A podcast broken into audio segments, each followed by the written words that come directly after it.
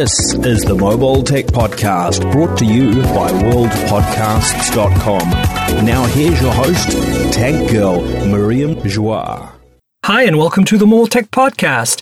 I'm your host, Miriam Joire, and today is Wednesday, March 6, 2019. This is a very special episode, and because of that, I have my special pal, Brian Heater of TechCrunch on the show. Hi, Brian. How are you? Hi. I'm doing well. Thank you. It's a very special reunion for us. It is. Not only that, it's my 100th show, which is why it's a special show. And I'm really kind of excited to have kind of a special person on the show because, you know, you and I work together in Engadget. You're a kind of a big podcast fan, and I'm a big podcast fan. So it's kind of, I think, really fitting that we have this kind of, you know, nice coincidence happening here.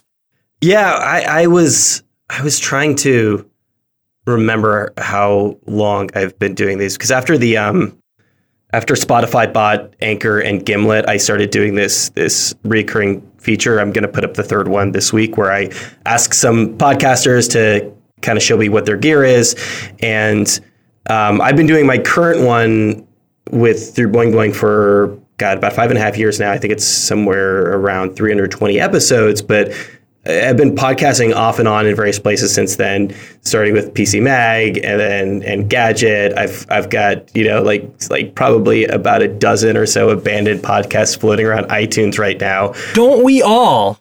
Yeah, it's um. Well, I get one of these days. I'm going to go back and and do some. I'm not, actually not going to go back and do anything with them. Don't don't don't hold me to that. No, we won't. It's okay.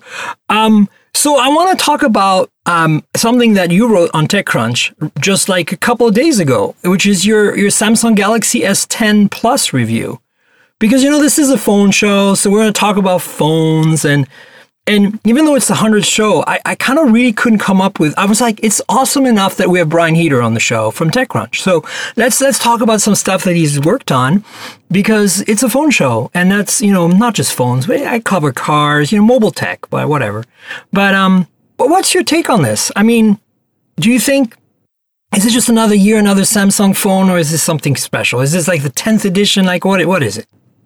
Yeah, that was a big push, right? They they did um they did a very sneaky thing, which is not only did they kind of eschew Mobile World Congress altogether and launch it the week before, but yeah. they did it in San Francisco. Yeah, that messed not, a lot of people up. You know, I didn't go and I don't have a review in it, although I was invited, because I was already in Barcelona and I couldn't change my flights not only not only did it mess me up, so I'm I'm as you know I'm in New York, so that's like right. I, I, I had to go. I, I basically went to the other side of the country and then came back and had a three hour layover. I know this is like this is like first world problem stuff. I can't really complain it's, it's about, but journalist tech journalist problems. Yeah, had had a had a three three hour layover in in New York City, which is kind of weird being home in my airport, but not actually being home. But um, not only was it in San Francisco, but they did it at the uh, the Bill Graham Civic Center, which right. is where Apple has a bunch of their events. exactly. Events. And in the past, I think even Nokia had some events there.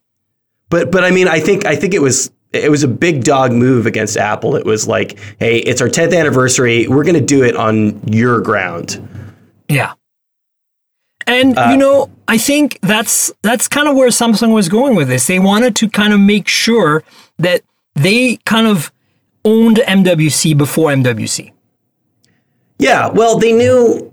We all, listen. We all knew it was going to be a big year going into it. Um, I, I, you know, we've we've both been doing this for a really long time, and after a while, all this stuff really starts to put together and sometimes you know you get a little i was this way before ces in fact somebody somebody actually called me out and complained to my my bosses at techcrunch that i wasn't big enthusiastic enough about ces on on twitter. But you know they things start to blend together and and a lot of times it's it gets difficult to really get up the excitement especially with phones right? I mean you've been you've been covering them for so long. You know that it can't be it, it can't be a huge exciting revolution every single year you know, you no. do it year year in year out.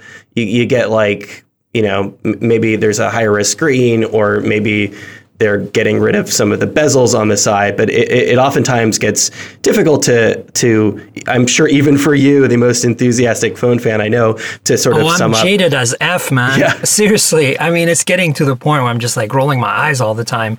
That's kind of why I want to. Th- I, I kind of curious what you think. I mean, I don't have a Yeah. device yet. I'm still waiting for one, and of course, I played with one. I've seen it. I've taken a hands-on video of the 5G model at MWC. I'll put that in the uh, show notes, but. And, and you did write a cool article, by the way, about how you felt CES was kind of mad, but MWC was kind of awesome. And it was kind of awesome, wasn't it? Yeah, I mean, that's my sort of like long preamble of saying that everybody knew that this was going to be the year that like we started finally seeing 5G phones after years and years of all of these companies promising them, and that we would actually start to see these foldable devices as well. So Samsung not only was it their 10th anniversary, but they basically saw all of the writing on the wall, so they decided to beat it by about a week. But they did a weird thing at the event, and I talk about this um, in in the preamble of the article where they spent the first 10 minutes talking about the fold, which, like, great, God bless them. That's a thing that people are super excited about. But why would you take the wind out of your sails at the beginning of an event like that? Well, I think it's because there was so much hype about the folding phone, right? They, they needed to, I think they needed to address it somehow so they could move on and say, okay, now that we've kind of done this and you know what's coming with that, let's talk about our bread and butter now, right? Yeah, but uh, generally you'll you'll see it. You know, the, the Apple move is just kind of do the other way around. around, right? Yeah. So you do this is this is this is the present, and then at the end you do the one more thing, which is this is the exciting thing that we're going to talk about. But they they flipped it. So the big exciting thing was at the beginning, and. I, they shouldn't take anything away from the, the S10, which, as you know, is an incredibly good phone, and, and the Galaxy line has been incredibly good for a number of years now. But they really, they kind of they kind of took some of their own momentum away at the event by starting things off with the exciting new, uh, basically like this is the future. Okay, now let's talk about the present.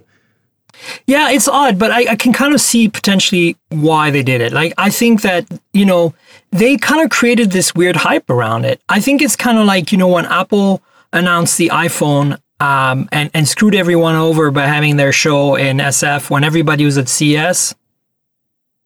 You know, remember that? Yeah, yeah. Well, that was that was that, that was always Apple's big dog move, but it it worked for them, right? I mean, they they were so in charge of the dialogue for so many years that they were able to pull that off. And things have obviously shifted for Apple quite a bit, and we could maybe get around to that later. But Samsung has always been a marquee brand, but Samsung doesn't really control the conversation in the same way that Apple used to. No, and and I think they're just trying to like you know you know I, I hate to use the expression, but whip their mm around as it were, Sure. right? And and I think um you know they're not doing it right because they never do. I mean that's kind of like it's Yeah. kind of like this broken cultural disconnect, right?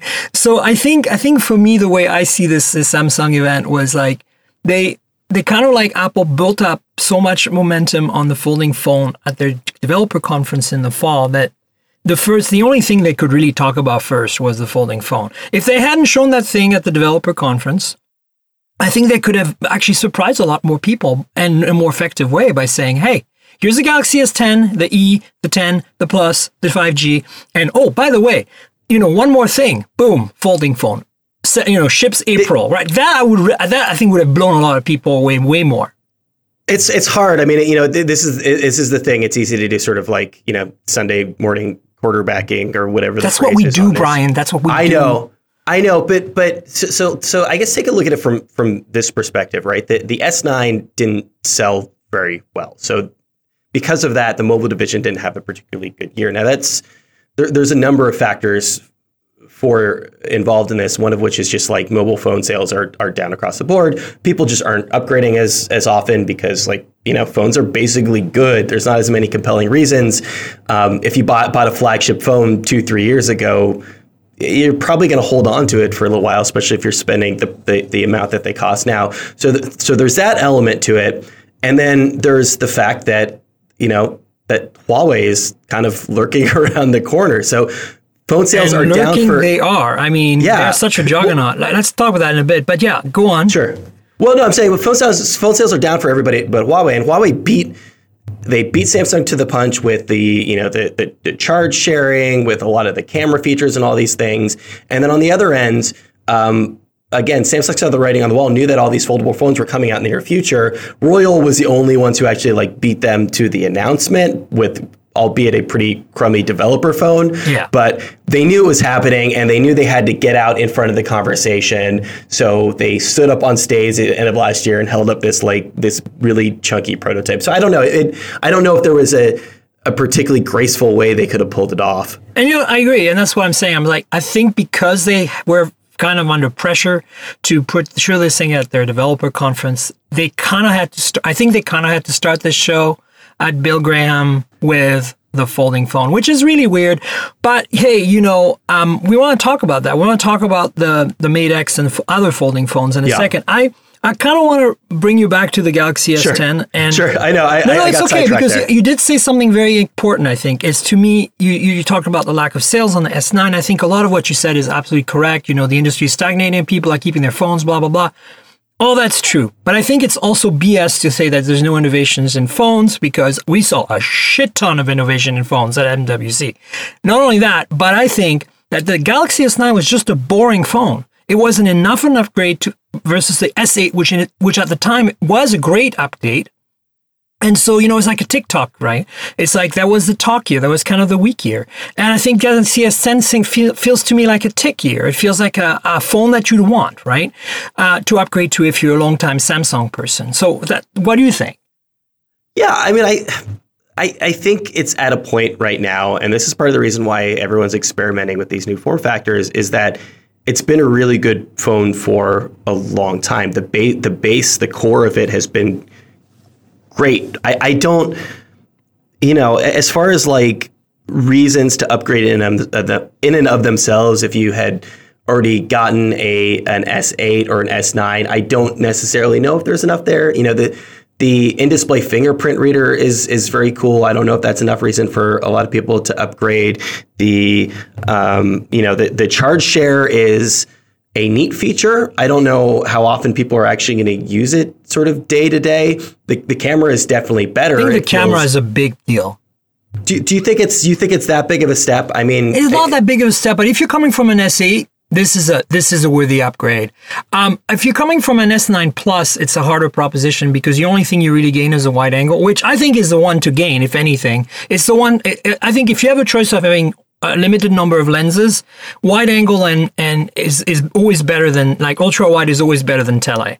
Um, but you know, the Galaxy S9 Plus last year, like the Note 9, had tele and regular. So, you know, to me, that's why I think it's an upgrade. I think that you get a wide angle no matter which Galaxy S10 model you buy. And even the E has it, which I think is great. So now, of course, you get the tele on the 10 now, which you only had one camera on the 9 last year, the regular 9, not the Plus. And now for the Plus, of course, has, you know, uh, the time of flight, not the time of flight, the uh, second camera on the front, blah, blah, blah. But to me, what I think makes the 10 at least, and again, you reviewed it. I, I don't have one. I played with it. So I, I mean, my, my experience is very short, but my feeling is camera and general performance, right? Now, 855, um, you know, base storage 128, all these things, uh, amount of RAM.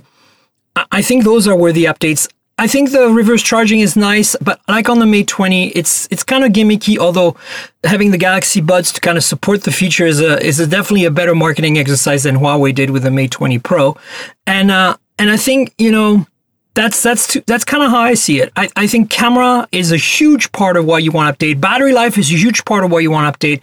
And when I say performance, I mean battery life is rolled into that performance because you know the Galaxy S9 regular last year had a tiny battery compared to the Galaxy S10 regular this year. And on top of that, now you get an 855.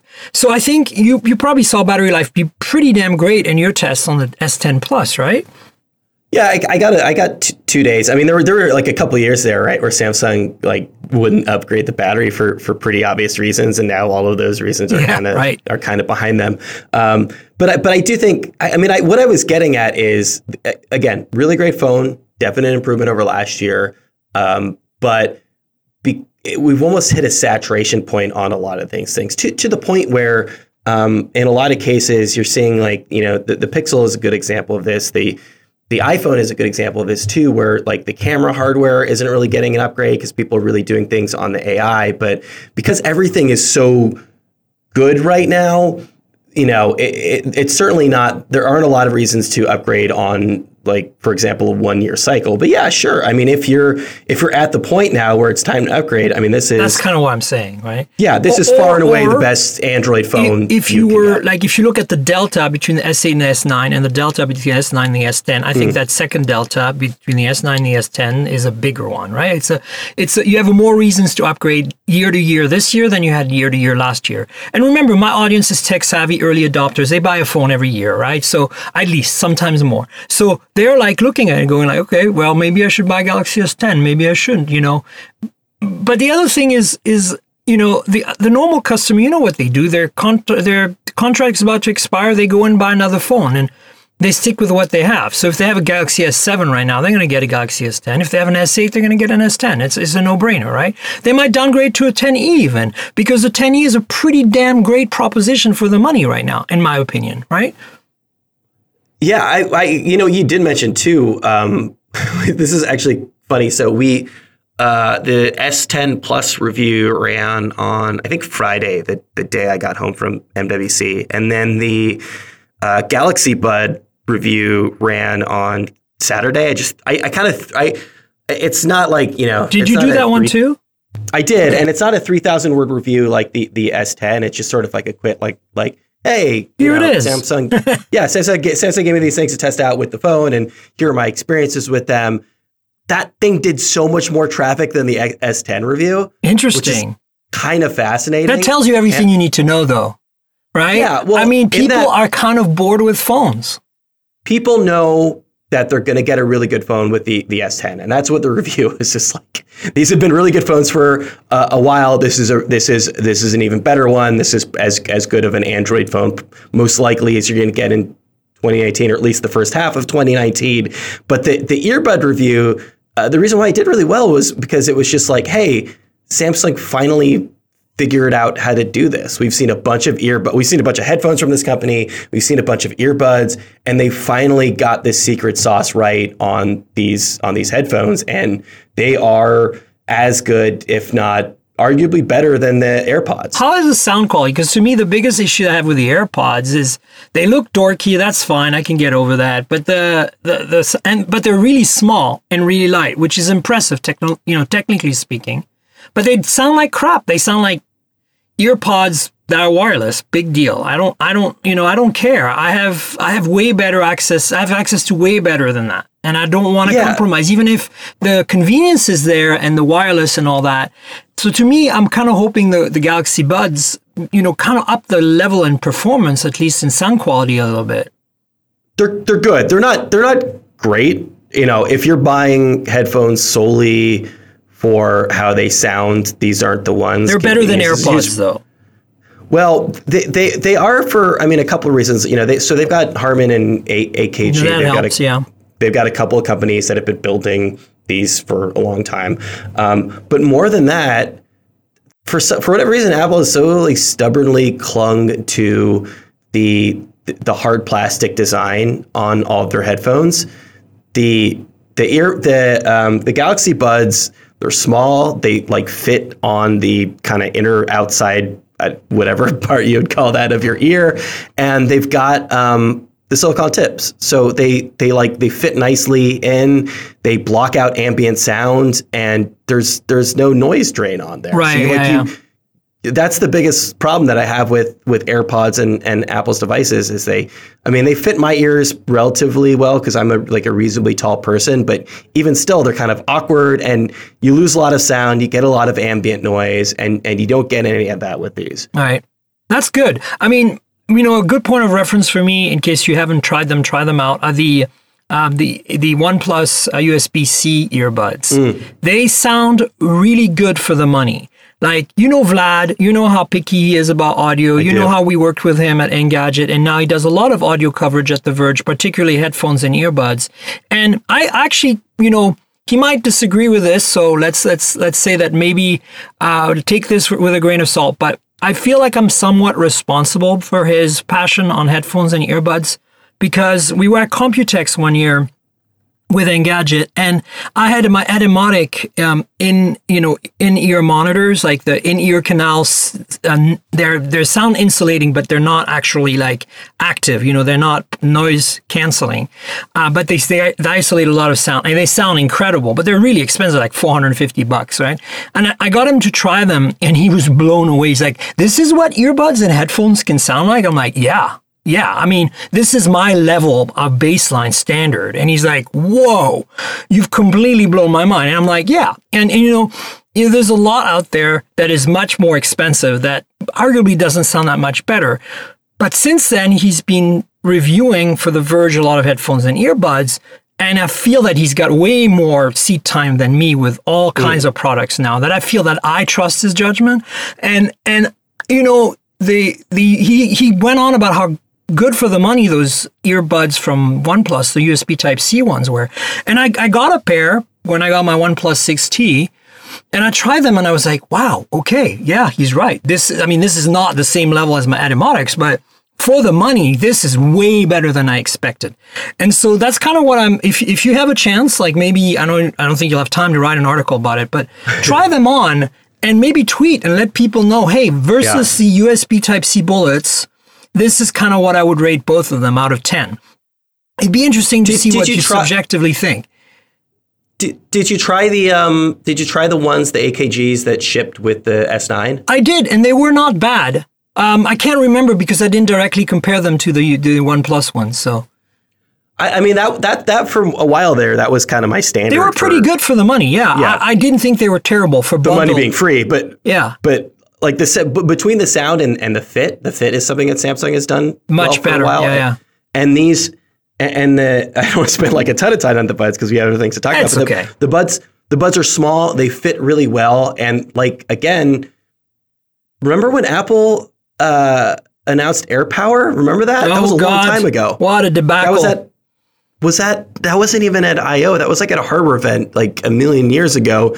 Never came out, but part of the um, part of the thing there was that the the next generation of AirPods, or at least like the, the, the second AirPod case that had inductive charging on it and had the this is so this is such an underrated feature, but had the um, a light on it, right? You know that they were charging, which AirPods don't have, which is seems like just such a ridiculous oversight to me. Well, you know, Apple, no lights or buttons. I mean, True. I bet MacBook, you were going to see them on My 12 inch MacBook does not have a light that tells me it's charging. I have to open oh, the God. lid and look at it and go, oh, it's charging. Or if it's turned off, I open the lid and it's got like an iPad. It has a little screen with the battery on it. And I'm like, you know, I mean, honestly, I, I like USB C. I'm a big fan, and I'm glad that everything is going in that direction. Yes, I, Mac, I miss MagSafe. I think it was great. But I think in the future it makes more sense to have USB C on everything. But but like why not do what Huawei does with the MateBook X Pro, eh, which have a tiny little white LED right next to the USB C port saying, "Hey, I'm charging." Like it could be very discreet. It could be even a very dim light. If Apple engineered it, it could be breathing beautifully, you know? Like come on.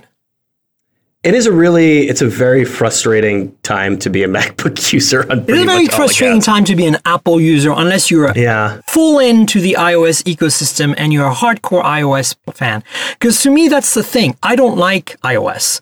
I think it sucks. I think that they are they have missed the boat and they're always behind on features. They keep adding the stuff that we've had in Android forever. Yes, it's more elegant. Yes, it's easier to use. Yes, the apps are way better. I will give them that, but I don't care. I want to be productive with my phone, and I also want phones with different form factors. I don't want to be locked in into now I have three choices. Whoop de effing do. Like, I mean, I have a million choices if I want to in the other world, and and that's the thing. It's like Anyway, I could be ranting forever. But back to the MacBook for a second, yeah. because that's where we were going with this. Yes, as a Mac fan, not an Apple fan, but a Mac fan, oh man, it's been a rough few years. Uh, between Touch Bar, which I hate, um, between, you know, the, the, the, thermal issues, the keyboard, yeah. The three big the three big things for me is I'm all on for the all USB C world. That that I don't care what people say about dongles, forget it. Just just just adapt, okay? It's the future.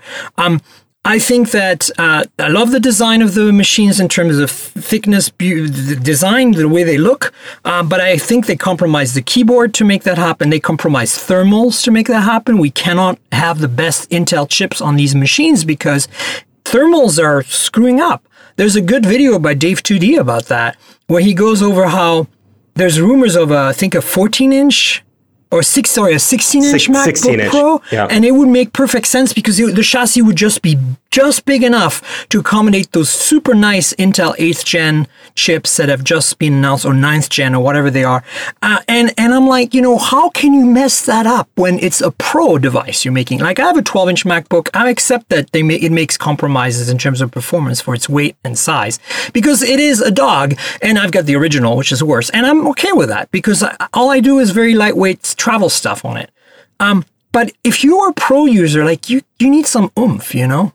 Anyway, rant over. It it's funny. Um, so last, so okay, so when when we do a story on TechCrunch, it goes out on Twitter, and our uh, our handles attached, uh which Uh-huh. That's is sometimes very dangerous. Sometimes a liv- sometimes a living nightmare. Like every time I have a story about Trump or or like you know um, like trans rights or anything else, like I just like get in this like horrible just horrible like shit spell of just awful garbage monsters on on Twitter. But anyway, uh, last year I did a story about uh, we do use holiday gift guides, and I did a story about um, uh, uh, tr- like my fa- here are my favorite travel gadgets or something. And somebody very rightly, every once in a while, somebody will actually like hit the nail on the head. Somebody very rightly said. Like all of the things that you included in your story are all fixes to Apple problems, and they were right. It was like you know, like the the, the duet monitor, um, Yeah. you know, to, to use like a secondary screen, um, all these like USB C dongles, um, something for like for the AirPods. They were all things that I had put on my list in order to fix features that Apple had taken away from their devices. wow. Yeah, I'm not surprised. I mean, you know, that's what Apple is about. Um, ecosystem, I, I like to call it. Yeah. Right. But I mean, look, now they're trying. They, they, there's, I think they're seeing, the, they're seeing the writing on the wall, and I think they're, they're kind of moving towards more services, which I think is a good thing for them because, you know, you can't, you can't expect people to upgrade an iPhone when, when like they just bought an iPhone 10. Like they're not going to buy a 10s or 10r. Like the 10 is a freaking amazing phone today still. So. Uh, and I think that's less of a delta than the Galaxy S8 to the Galaxy S9, even to be honest with you, in my opinion. But so yeah, so would you would you say for my audience who is tech savvy early, early adopters, in the light of all the other devices that we've seen recently, um, and and it's just starting the year, right? So we're starting to get the rollouts. We're hearing rumors of OnePlus Seven. We saw Yep. things like the ZTE 5G phone. We saw things like the Mi 9 from Xiaomi. We saw things like the Mi Mix 3 5G. We saw the LG G8 and V50. We saw, uh, of course, the folding phones. Um, you know, there's rumors of OnePlus 7. Um, in that light, would you say, yeah, buy the 10s or the whatever, the 10 Plus um, from Samsung? You can't go wrong. Rah, rah, rah. Or would you say, meh, you know, it's just a great phone? There's many great phones. I mean, a little bit of both. You, you, you absolutely can't go wrong. It's right now, I'd say, pretty strong contender for the best Android phone on the market. But you, I mean, you're right. The timing is timing's not great to buy a phone because of MWC and because you know the Huawei Huawei's got a big event coming up in the very near future. So there's there's about to be a ton of phones released. But I mean, yeah, absolutely, you you you you can't go wrong. I mean, it's it's a Galaxy device. Yeah. I mean, the P30 P30 Pro will be coming soon. Uh, There's an event March 26th in Paris, uh, and you know you. I, I mean, OnePlus OnePlus isn't going to compete with the Galaxy. no, but I think that features. that for some people who are budget sensitive, Yeah. you know, like you you can't. I mean, honestly, I I I, I do keep putting the One Pluses in my kind of flagship group every year when I do my best of the year because I can I feel like yeah, I mean it's it's not- you can't compare them on price, but they they go very close in terms of feature, right? So. Yeah, I was talking to uh, you know, you know Ray Wong at Mashable. We- Yeah. we were we were we were chatting about this. Um, we, we were doing a bunch of meetings before MWC, and um, I I off I offhandedly called the OnePlus like I don't know if I used the word budget or like mid-range phone, but I was talking like very specifically on price. And and it, you know, you're right. I mean, it does it does fudge those lines. It for a very long time and continues to be the best handset in in that sort of mid price range, especially now that the you know the that Samsung and, and Apple are like well over a thousand dollars at this point. It'll be interesting to see though where they go from here, right? They added the they were one of the first people to add the in, in-screen fingerprint reader and they've been super bullish on 5G. So there's a chance that they might buck that trend a little bit and and start kind of edging up on the price point as well. Well, they have every year gone up a bit, um, and I don't expect that to stop. I mean, my conversations with them seem to indicate that they are trying to position themselves more premium, uh, in an affordable premium. And and I think that you know if you look at their success last year with the launch of the OnePlus 6T on T-Mobile, it is a big success story because they they suddenly got a much wider audience and much easier access in the US. You know, whether we like it or not, people still often go to operators and carriers to buy their phones. So at least in the US. So, you know, I think uh, they're playing with the big boys now, and maybe that might seem there might need some big boy pricing. At the same time, I do feel that the the, the Galaxy S10, the iPhone, you know, uh, 10s and 10r to some extent, and and when I say the Galaxy 10, I mean the line of phones, and and and even you know like Huawei with the Mate 20 Pro, and I'm sure the P30 Pro when it comes out, they're they're inching themselves up into pricing territory that I just don't think is sustainable and makes sense.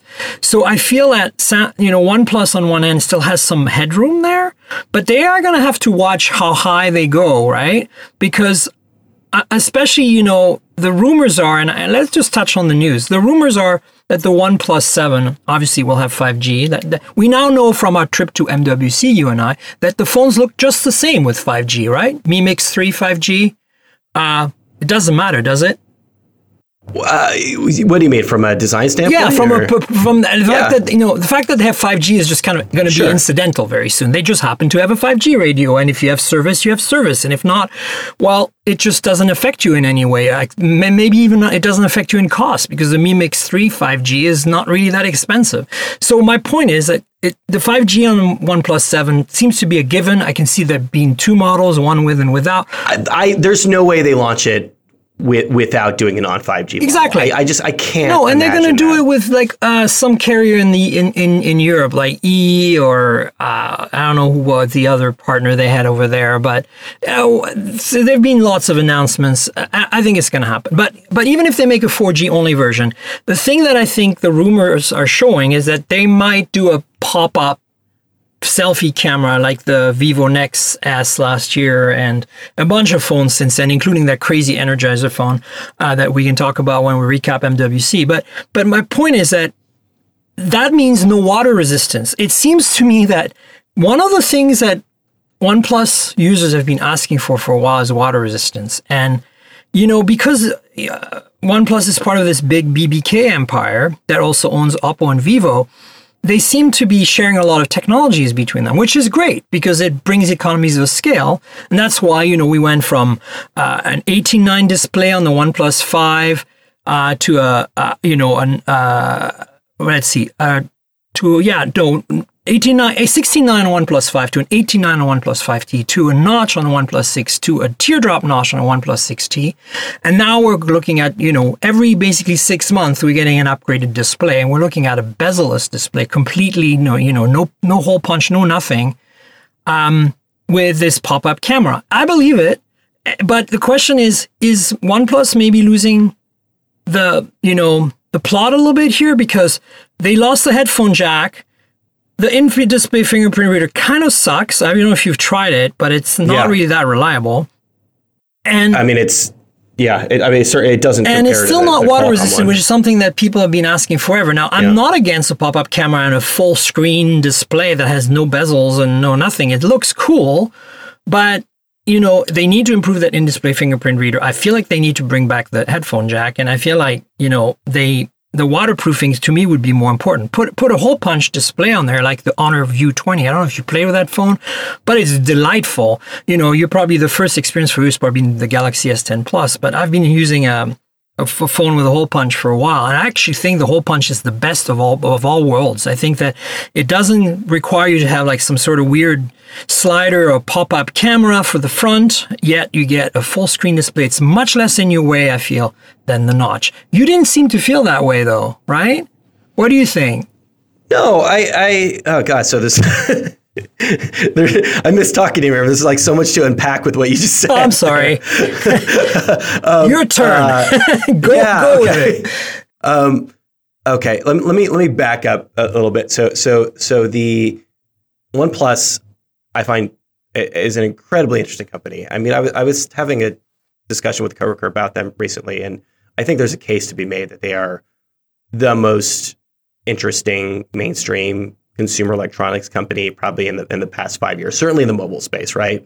The the speed with which they came to market, obviously, as you mentioned, you know, they've got all that that Oppo money, they've got all the distributions chains and everything else in place. But the speed with which they came to market, they've only been around for what, like five, six years as Five, a yeah, company at this five point. Yeah, at, at which they came to market, came out with a device. It was an incredibly good device. All of these, it's a great, it's a great story. But and this is really fresh in my mind because I just wrote, I just you know interviewed the CEO of Fitbit. Is they're at a crossroads right now. They're you know they, they they do need to take the next step. Obviously, in order to continue to be a successful consumer electronics company, you need to keep growing year after year. So that means working with other people. That could mean cutting some corners, making some sacrifices. But yeah, if they lose that connection that they had with their user base, they're in a lot of trouble. You mentioned the headphone jack. It's a really good thing to bring up with regards to this device because if you remember about a year, maybe a year and a half before they lost the headphone jack on their phones, I think it was Carl Pei who went on Twitter and did a survey asking if they should keep the headphone jack. And overwhelmingly, like 80, 90% of users said yes. Yeah. And by the next year, it was gone. And that to me signals a company that is maybe, you know, losing some of that direct connection with their fans. I realize it's incredibly hard. You get to a certain point and, you know, you definitely can't it, the CEO of a company can't answer every single, uh, you know, e- every single uh, uh, consumer complaint there is, but the budget, that mid tier, that you know, five hundred, six hundred dollar price point is so fundamental to their success, and now they're facing so much more competition from so many other Chinese smartphone makers that are coming in trying to infiltrate the United States market. That if they don't keep it within that price point, I think they're going to be in trouble. Yeah, I think you pretty much nailed it, which is why I think, you know, last year when I reviewed the OnePlus 6T for a Geek Spin, I felt that I would almost prefer OnePlus 6 simply because the only thing you really gain objectively in OnePlus 6T was the T-Mobile tie-in, which is great if you're a T-Mobile customer or whatever. Of course, you, you know, officially support for the 600 megahertz band, which is nice, but it actually exists on the OnePlus 6 as well. It just, you know, isn't official. And then, you know, of course, you know, the bigger battery was the big one. You get a bigger battery this time. But honestly, objectively, everything else was better on the 6. You know, the, the teardrop display, I like it but the notch display had an LED for notifications in it. It went away with the teardrop. The OnePlus 6 had a headphone jack. The OnePlus 6 had a fingerprint reader in the back that was a million times faster and more reliable than the in-display fingerprint reader. So I feel like they, in order to kind of stay like almost bleeding edge in using the latest technology, not necessarily for the better, but just for be able to check the check boxes in the spec list, they have been making these weird decisions that you know, yes, they're trying to be more mainstream. I get that. You know, they're trying to be more premium. I get that. They're not necessarily as excited and interested in being bound to their original customer base, which is very nerdy and very early adopter and very niche. And if you grow, you, you need to get out of the niche. One of the biggest p- mistakes Pebble made that I was trying to rectify when I was there is stay in the niche. You know, we needed to go big hmm. and we didn't for whatever reason. And that's part of the problem, right? So I get that OnePlus needs to kind of grow up, but I think that they could do it and still be kind of bleeding edge and not compromise on some of the things that the fans really like. For example, in the OnePlus 6T, they could have kept the one the jack in some way or another, and you know. Maybe I, I get like introducing the fingerprint reader in the display because it's kind of unique and cool, and it was the first phone in the US with it. Um, but you know, maybe wait an extra generation so it's more sorted. I'm sure the next version is going to be way better. I, I, how is the ultrasonic one on the Galaxy S10? Is it reliable? It's great. I mean, it's the I, have I've talked to a couple people who had problems with it. I, I haven't. It's you it's know, been solid, sure it's, so it's it's an improvement because Yeah. you see it's optical on the OnePlus 6T, as you know, yeah. and uh, you know the, the apparently the next generation optical is way better. So let's see what happens. But but my point, I felt it was a little too early.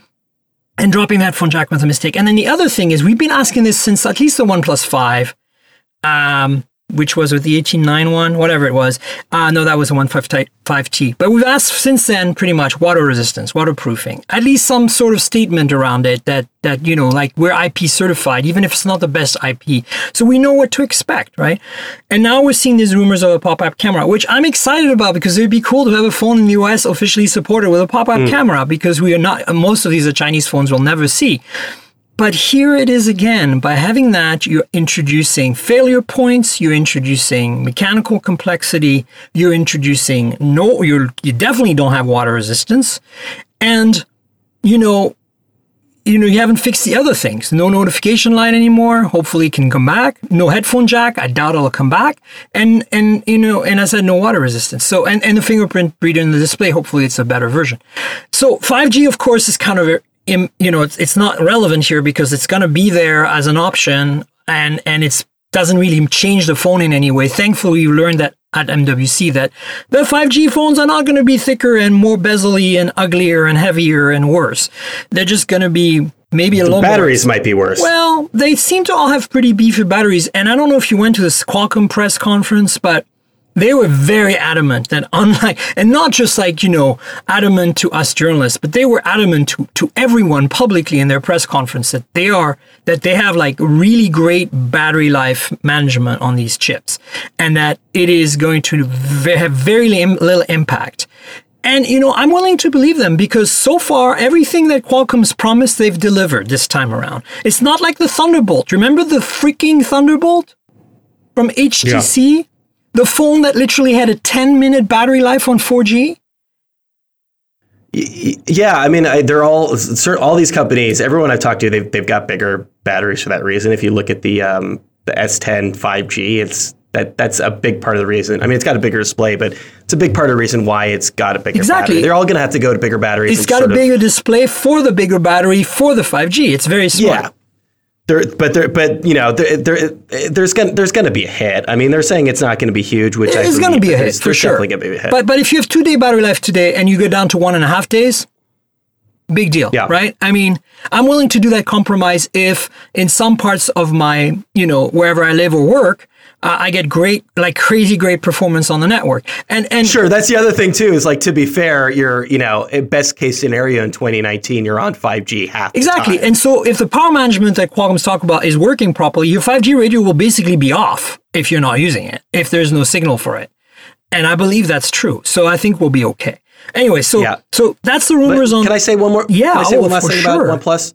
Um, uh, so so this occurs to me as you're comparing the um the the six and the six T. Yeah. Which is you're comparing two devices that came out the same year, which is really which It's is crazy, funny right? because- yeah, I mean, so they're like.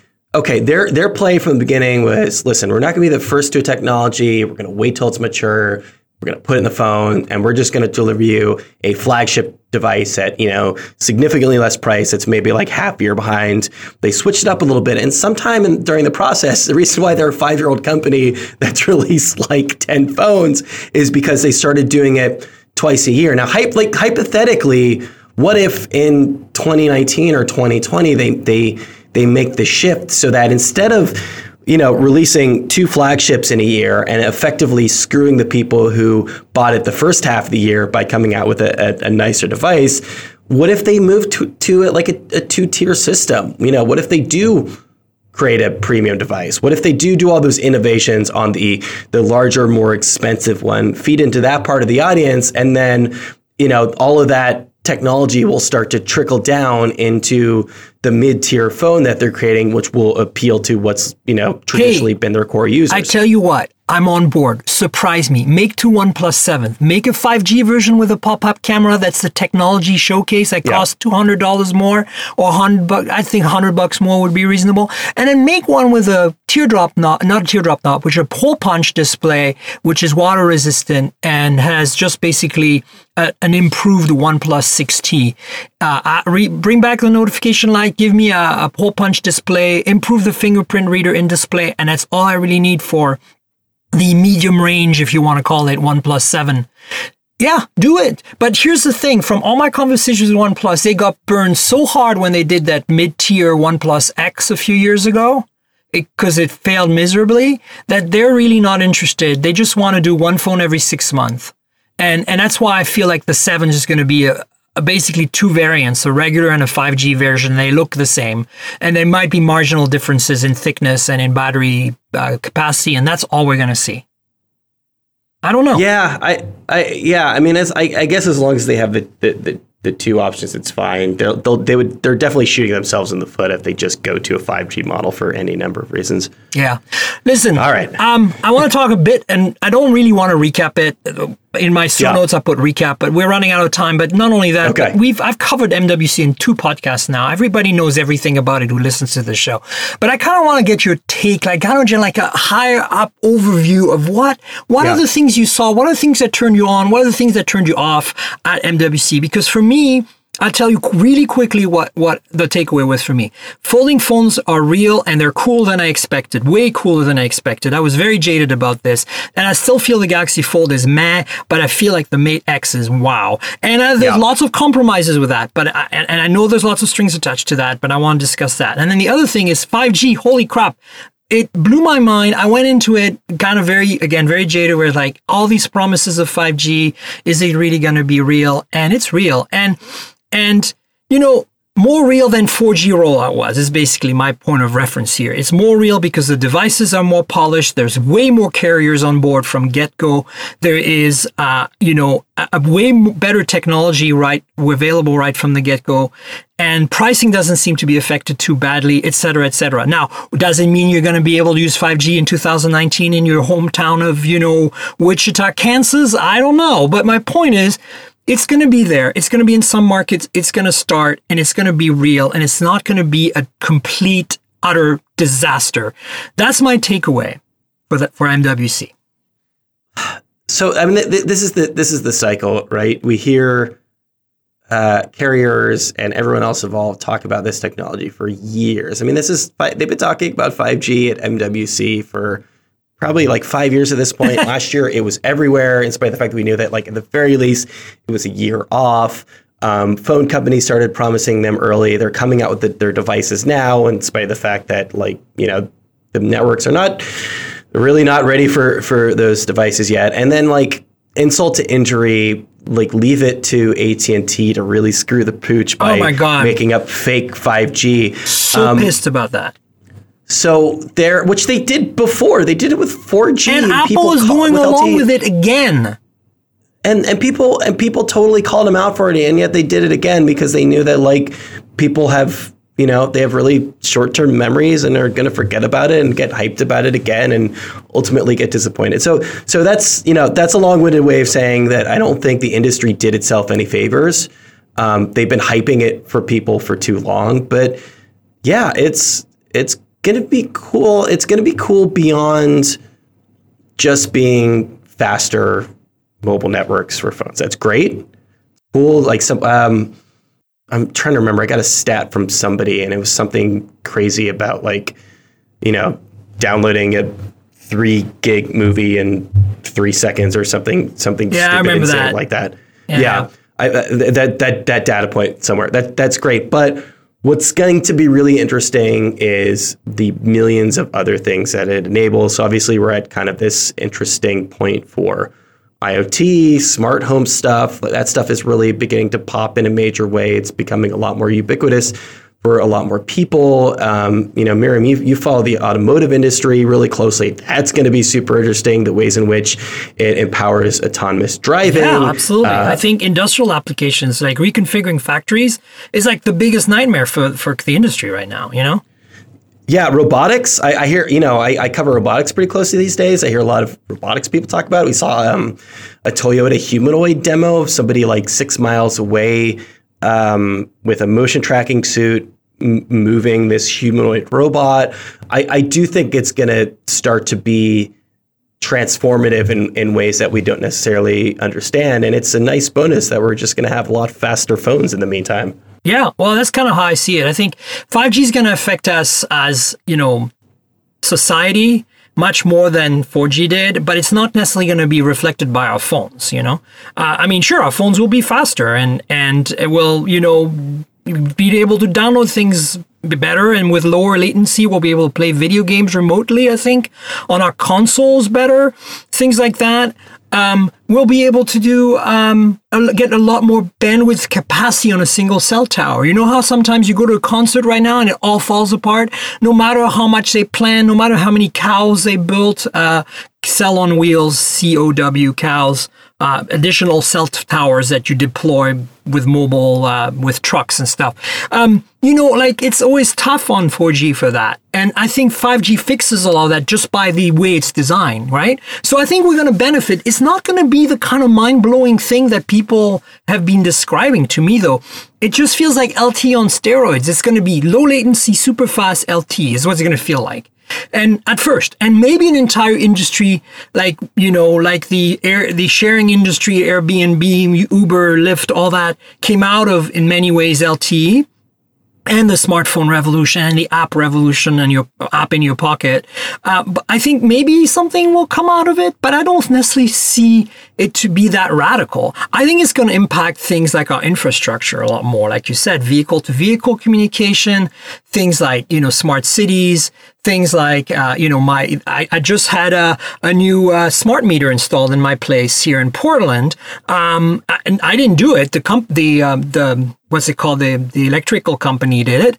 And you know what that means? Now I can actually sell them electricity back if I put solar panels in my house. Before that, I couldn't do it because I didn't have a smart meter. Now, how does a smart meter talk to their infrastructure? It does it wirelessly with a GSM radio right now, uh, probably like 3G or 4G.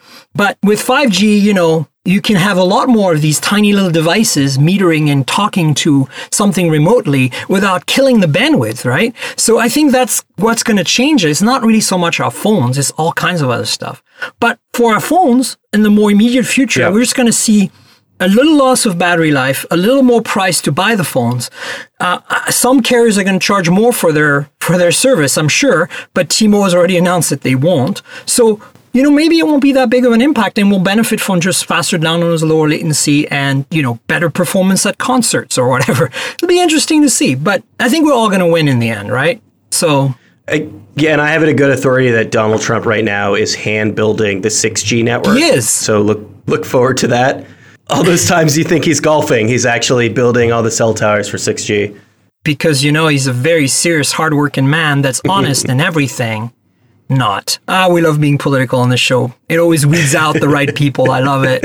Um, yeah, look, I think um, well, I want to get your take on this folding phones. Yeah. If you're, unless you said yeah. like to add more on this 5G story, but no. But I kind of like we talked about the Galaxy Fold quite a bit within the context of the announcement mm. and the timing and the the Galaxy S10 review you did, but the Mate X. I mean, come on. Don't tell yeah. me for a second that your jaded, good old journalist heart didn't for a second skip a beat and go, "Holy f balls! This is coolest thing I've seen in a long time." Yeah. Um, so a couple things. Did you get to play with it at all? I did not, unfortunately, get a okay. hands-on. I'm a too bit of a, you know, too small of a fish to get that yeah. kind of access. Yeah, Even yeah. though I have a really great relationship with Huawei, they said, Miriam, we're sorry, we have a limited amount of space. Brian Heater will go instead, and I was like, "Yep, it's yep, yeah." And we'll get him on the show. No, it's funny. Like I've had, I've run into this a couple times recently, where like I've asked for people, and they have said specific, like for for for my podcast idea, and they said specifically, so and so is not doing podcast so there's still a weird stigma there where it's just Yeah, like podcasting. think I mean, a- look, I have great access because I have great relationships from my time at Engadget because, you know, I'm an influencer and what I say, it seems to matter. You know, like some of my tweets get like millions of views. It's bizarre. I don't know why. It's actually usually the most bizarre tweets that get like things that I'm like, really? You gave me a 1.4 million views on this? Like, what the hell is wrong with you people? But the point is that you're right. Podcasting Yeah. does not get you in the Yeah. door very well, unfortunately. we used to up until recently, like there used to be a separate blogger and press battle. Correct. Right. I think that that's kind of where like- we are right now. So, Yeah. you know, Okay. Anyway, so so I did I did get I did get some some hands on time with it. I wrote a, I actually wrote a, a post specifically about this, which is uh, I think that the title of it was uh, "We are ready for foldable phones, but are foldable foldable phones ready for us?" and saw and the the crux of it um, was that uh, we saw all these cool devices. Um, they're- didn't. The only fold that we saw at uh, Unpacked a couple weeks ago was the one that was held up on stage.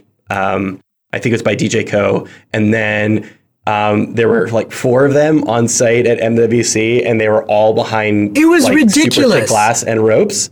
Um, like it was so funny. Like I, was- I was talking to my Samsung contact, and he's like, he's like, yeah, yeah, come, come. Like we'll give you like early access to the booth in the morning. You come, like check it out. And I got there, and so we were all standing up next to the glass, like taking pictures. And as we were doing it, security came by and erected these ropes, so we, everyone had to stand three feet back. The It's like The X that you couldn't really see anything. It was so reflective. No. Like it was just basically so a total bad. mess. Yeah, my videographer Vienne, who's like incredibly good at her job, like she's like, I just can't, I just can't shoot it. And if if she couldn't do it, no one can. But anyway, so the Mate X was a better story, a much better story, not quite great from the standpoint of.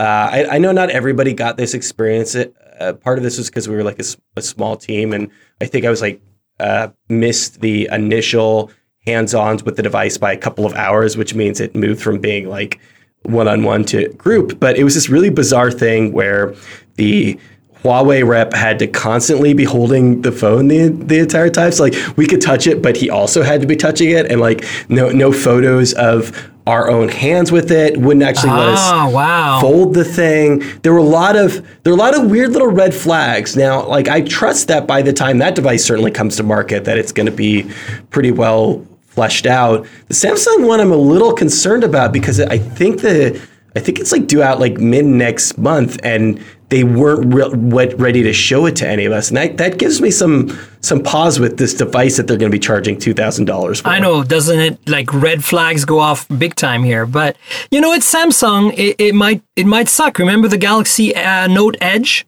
It kind of sucked. And eventually, look at all the Galaxy phones now. They all have that bit of an edge on both sides, and Yeah. it's not used that way. But it, it was the beginning of something, right? Yeah, and the, and and I mean you're right. The the Mate X is, is it's very cool. It's the first, other than the um, was that Xiaomi that did Yeah. that little like teaser on Twitter. Other than that, which was I don't even know if that was a real thing. It look you know it was clear like very controlled circumstances. In the same way that the Fold video that came out during MWC, you're like this is done on a set. Uh, this was clearly edited we, we don't know what's going on with this thing. I, I saw the Mate X in person, and I got to you know I've got photos of it running running TechCrunch, and we got a demo of the map the maps and everything. It was a it was a, it was definitely a functional device. They were probably just worried about some ticks with the UIs and all the bugs that they have to iron out with Android in order to get it like just exactly perfect to put it through the, the rigorous tests that we're going to put it through. But from a hardware perspective, it just it completely blew the Galaxy out of the water. And that's got to be why Samsung wanted to be so early to the conversation because they knew that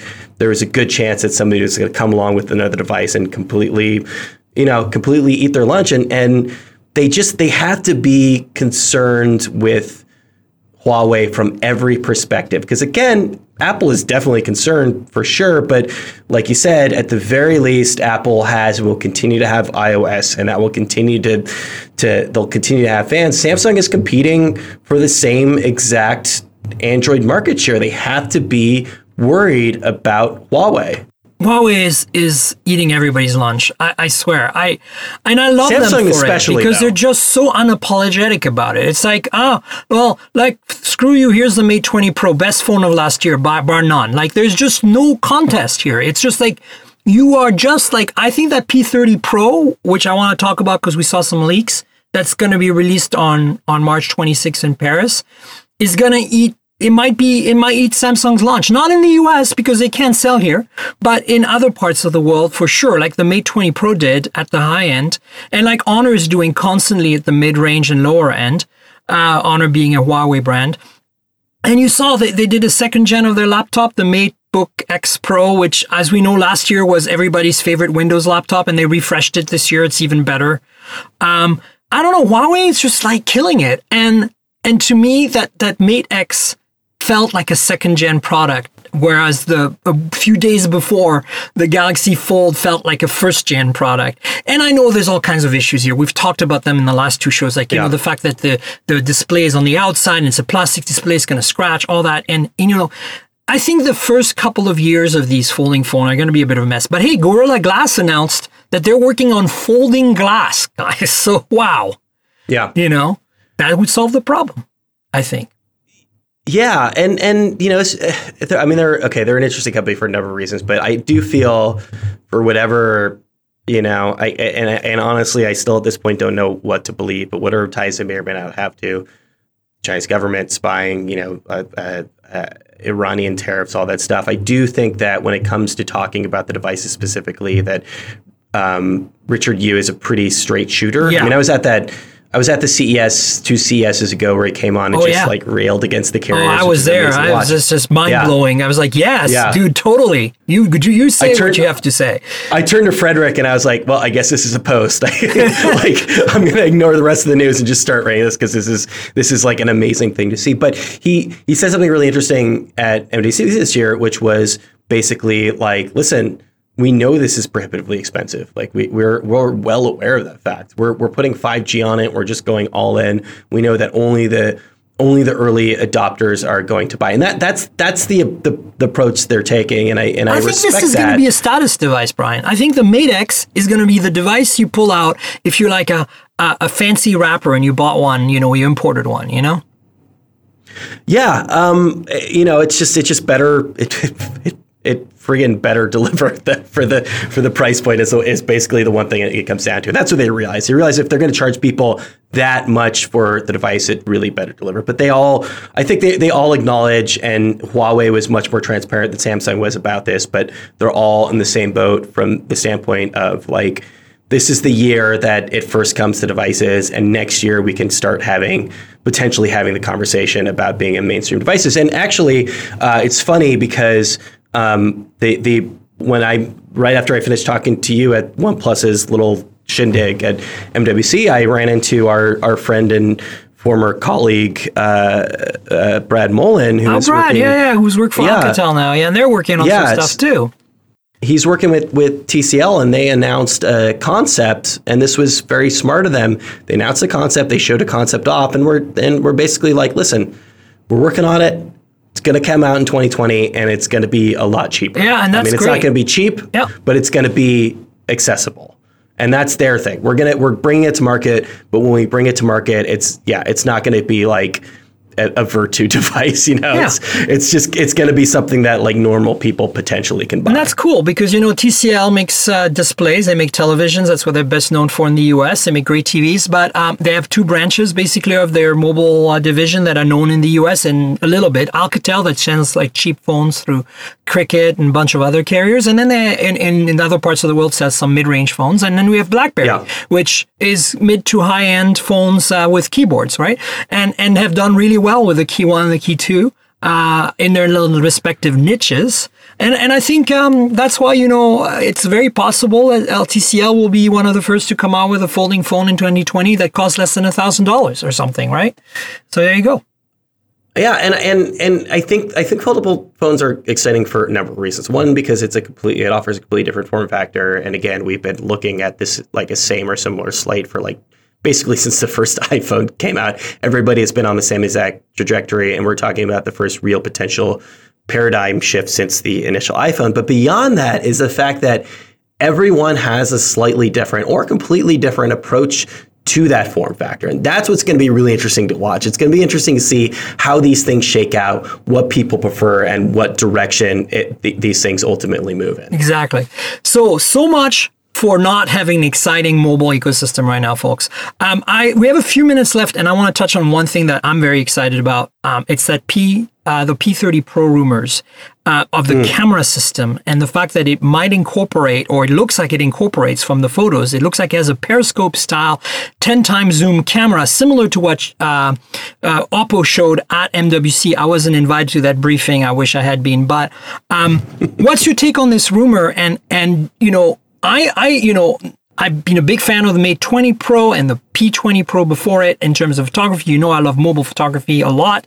And of course, I'm excited about the Nokia 9 PureView because of that too. But this, this P30 Pro rumor is just kind of, not rumor, it's kind of a leak at this point, is, is kind of like blowing my mind because I did not expect them to do that. I figured they would bring back the monochrome lens that they dropped, but now they're actually putting a 10 times optical zoom in there potentially. Wow.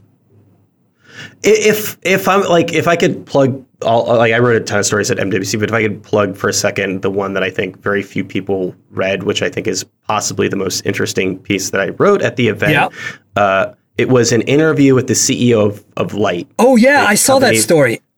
Yeah, so they're the company that a couple years ago they came out with that ridiculous 16 lens camera device that was like you know it was the size of a phone. It was meant to replace an SLR.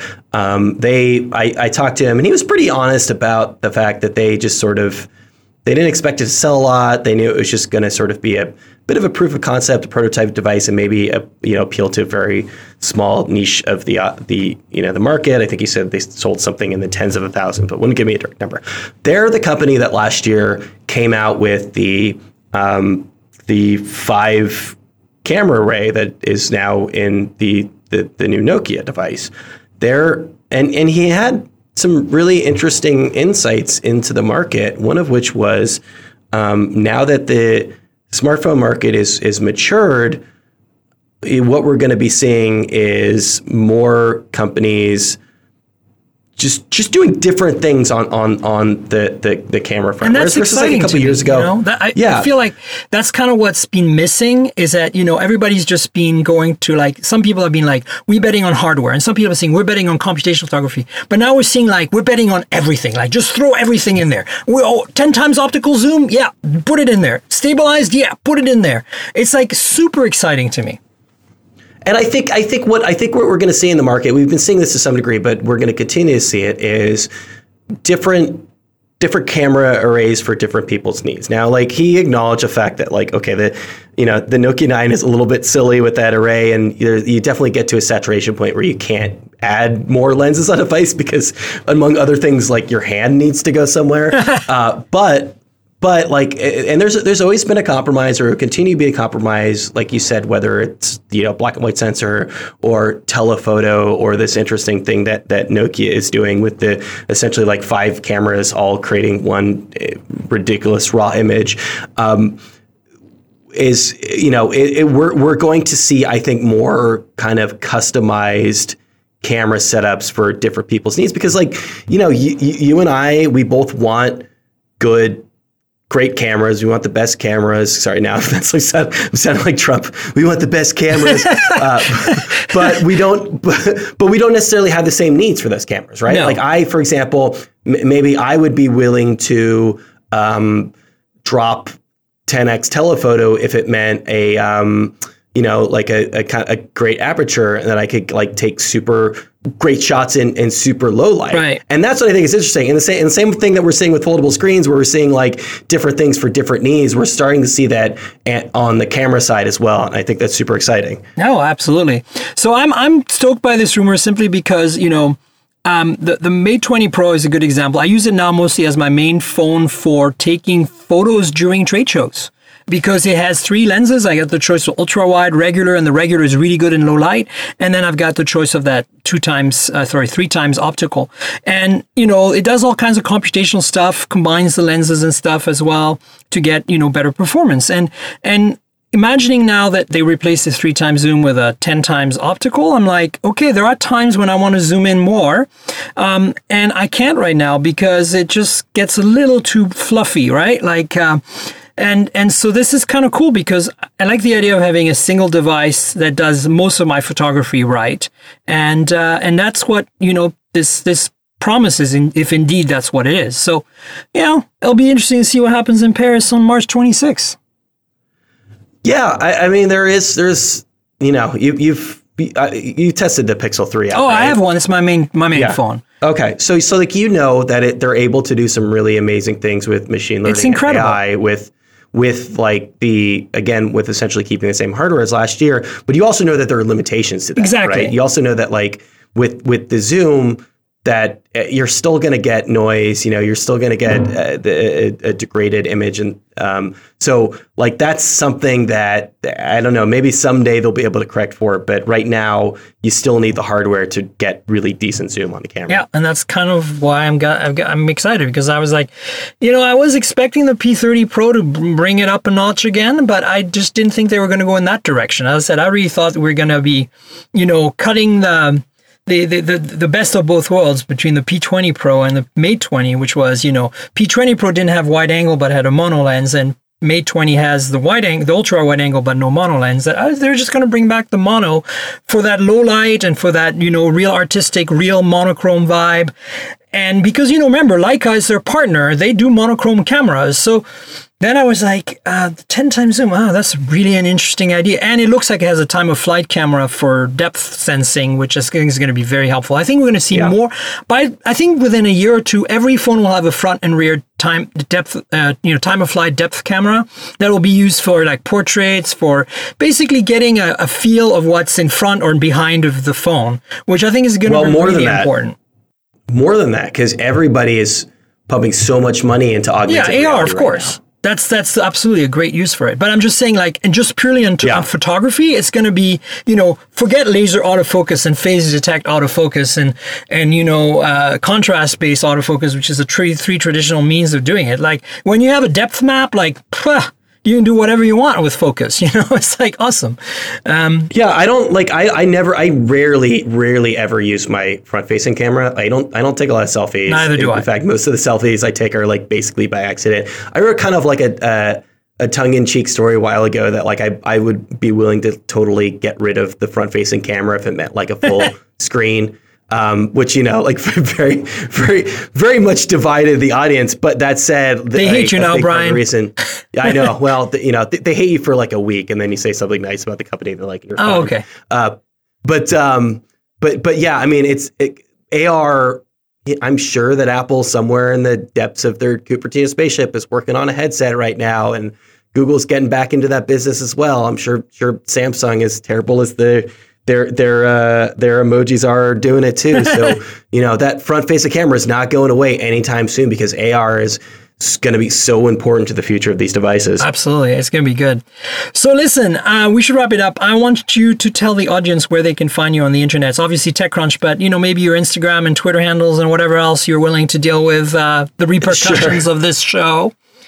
Sure. Uh, I actually don't have Instagram, which is a shocker. Shocker. I know. I have a rabbit, so people are trying to get me to go on it, but I but I never have. I'm on Twitter at bheater. Uh, and the thing I always like to plug on podcasts is my podcast, which is Please do. RIYL. It's um it's done in partnership with uh, the good folks at Boing Boing.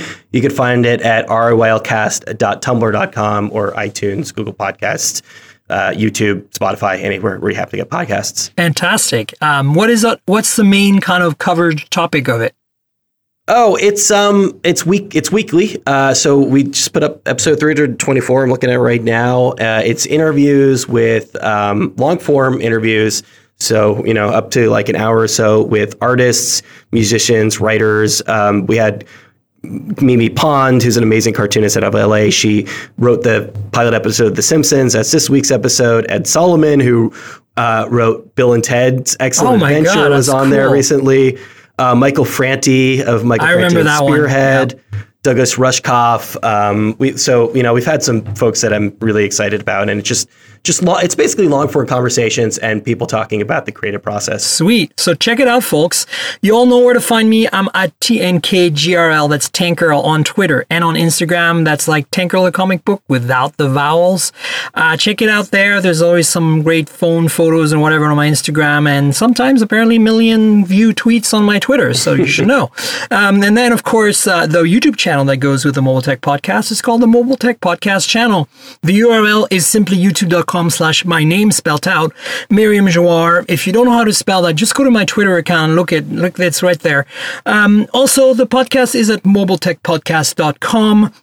We're on all the platforms Google, Apple, Pocket Cast, Overcast, uh, TuneIn Radio, even. Uh, I still need to get a few other platforms on board, but you know, we're working on it. And so uh, stay tuned for more. Obviously, we'll have another show next week. But uh, Brian, I want to thank you. And I also want to thank our sponsor really quickly. Uh, are you by any chance an Audible customer, Brian? Uh, I, I'm I'm not. I, I have used their service. Well, I guess guess what? You can support the podcast Okay. by becoming an Audible Plus customer through. I should have said yes. Yeah, exactly. Right. Uh, through uh, through in the show notes, there's a link to a a special deal. You get a 30 day free trial if you want to support the podcast and you want to be new to Audible and subscribe. You can go there. Now you're going to say, what is Audible? Well, it is a great uh, audiobook platform. It is the audiobook platform. If you like to you like books, but you can't read them for whatever reason, maybe you're driving all day or you're traveling and your eyes are tired, whatever it is, just uh, go and check out Audible. They have a great selection of authors. A lot of the authors read their own books, which is really cool. And uh, again, you know, if you click in the in the notes below, you can support the podcast and get 30 day free trial. The link is audibletrial.com slash mobile tech. That's audibletrial.com slash mobile tech. Uh, so thanks again, Ryan. Uh, this is like the 100th show. Thanks for being on the 100th show. That's pretty, pretty great milestone. Hey, Mazel Tov. Yeah, awesome. So stay tuned for another show next week, folks, and uh, cheers for now.